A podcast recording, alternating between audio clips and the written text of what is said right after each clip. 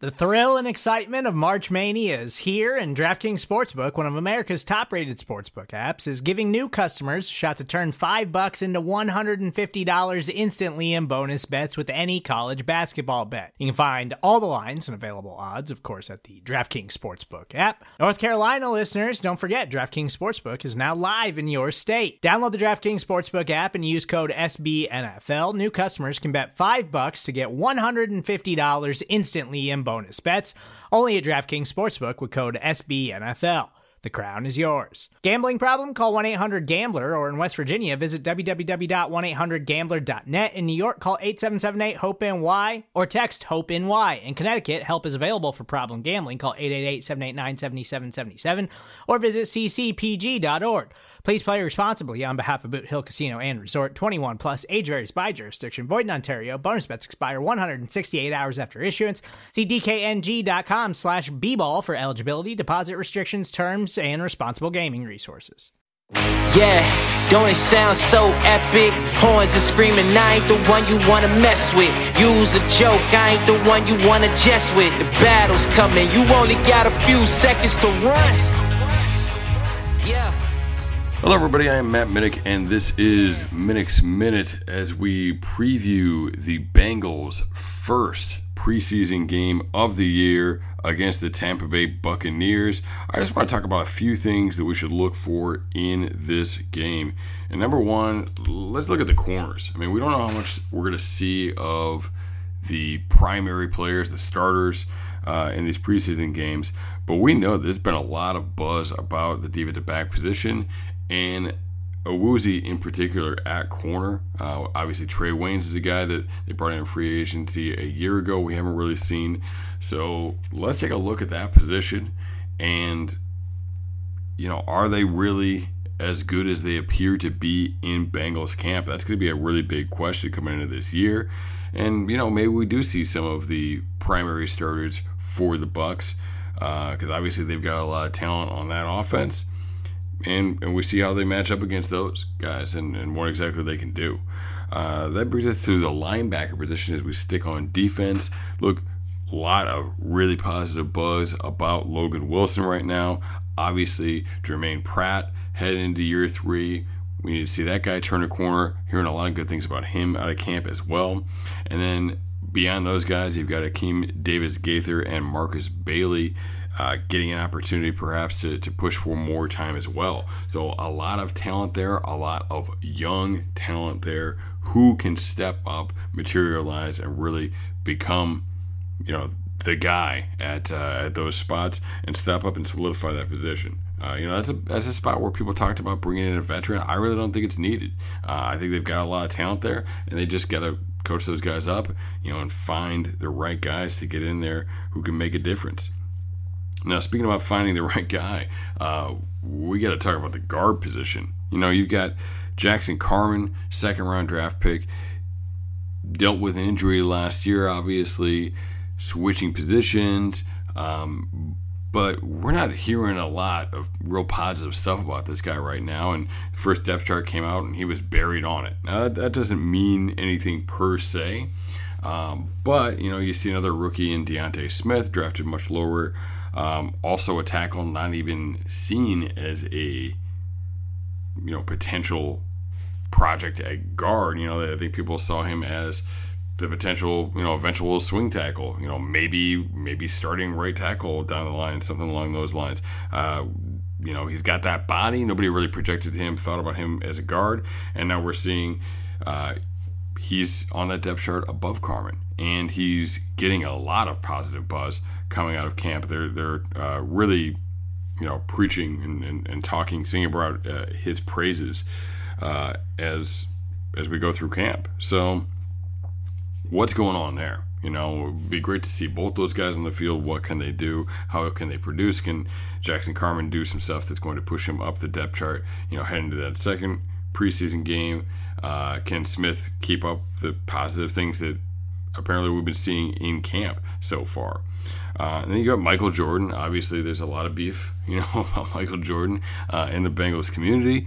But, you know, he's still out there and competing. He's still on the roster. And look, the guy's got a lot of potential. And I thought in his rookie year, he was really trending upward. And that kind of plateaued in year two. Obviously, there's been a coaching change now. And we can't judge a guy on one play. At the end of the day, what happened with the Burrow injury, that was not a good block on Jordan's part, but it doesn't necessarily define his career, and it shouldn't. So we've got to move forward with that and hope to see some good things out of him. Really, when you look at it, Quentin Spain, there's a feel, those guys might get those starting jobs. We know who they are. We've seen them. We know what they can do. And it's really about these younger guys, seeing what these younger guys can do in this preseason game and who can really step up. Speaking of stepping up, we got a competition going on at the kicker position.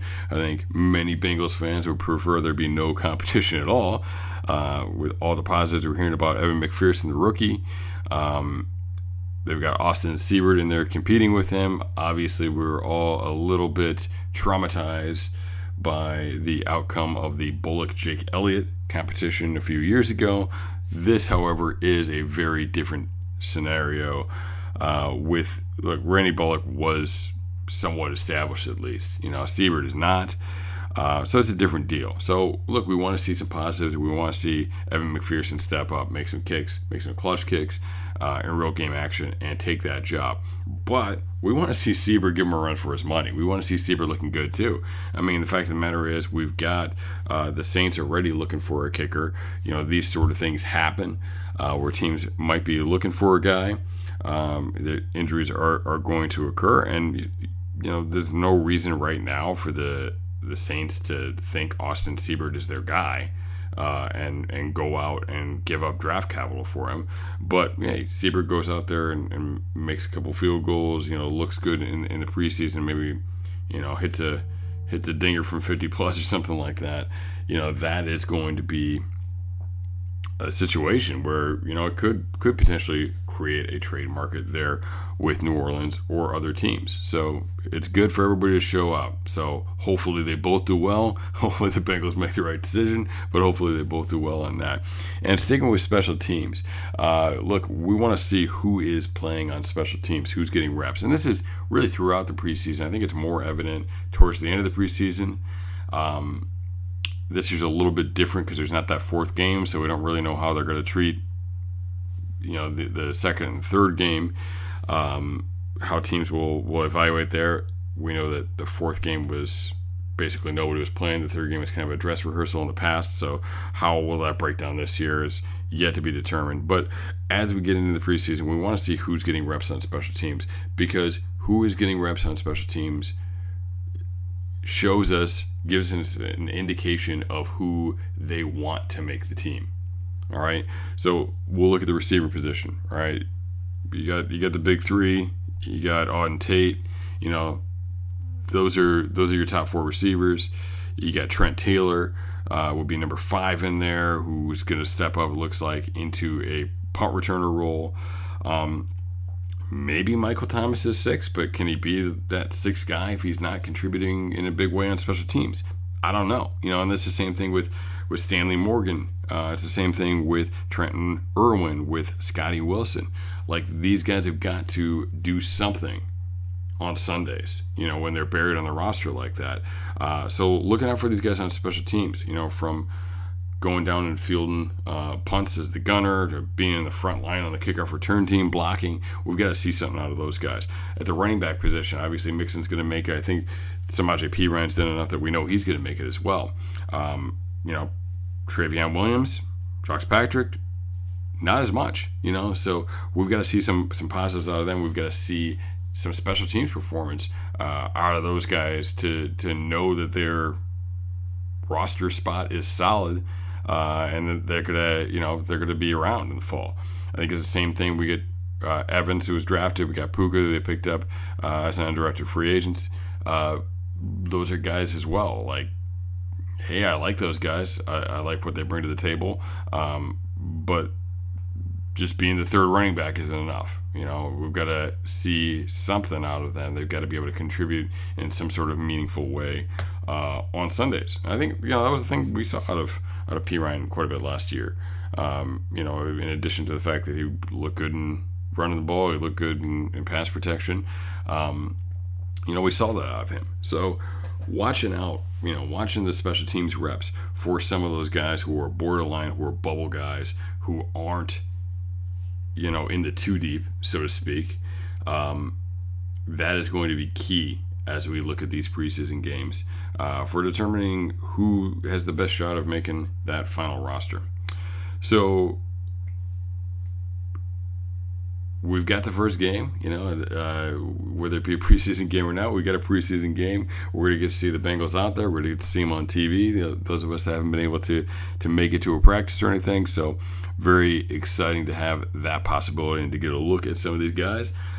You know, hopefully seeing a lot of positives there from these guys, seeing a lot of competition out there, and getting ready to go for this season. So I'm Matt Minnick, looking forward to this game coming up. We'll be here throughout the preseason and the regular season, keeping you updated on the Bengals info, you know, from film room articles to videos on YouTube to podcasts. So make sure you are keeping tuned into all of our stations, you know, whether it be podcasts, YouTube, or just the regular Cincy Jungle platform. Yeah, we coming for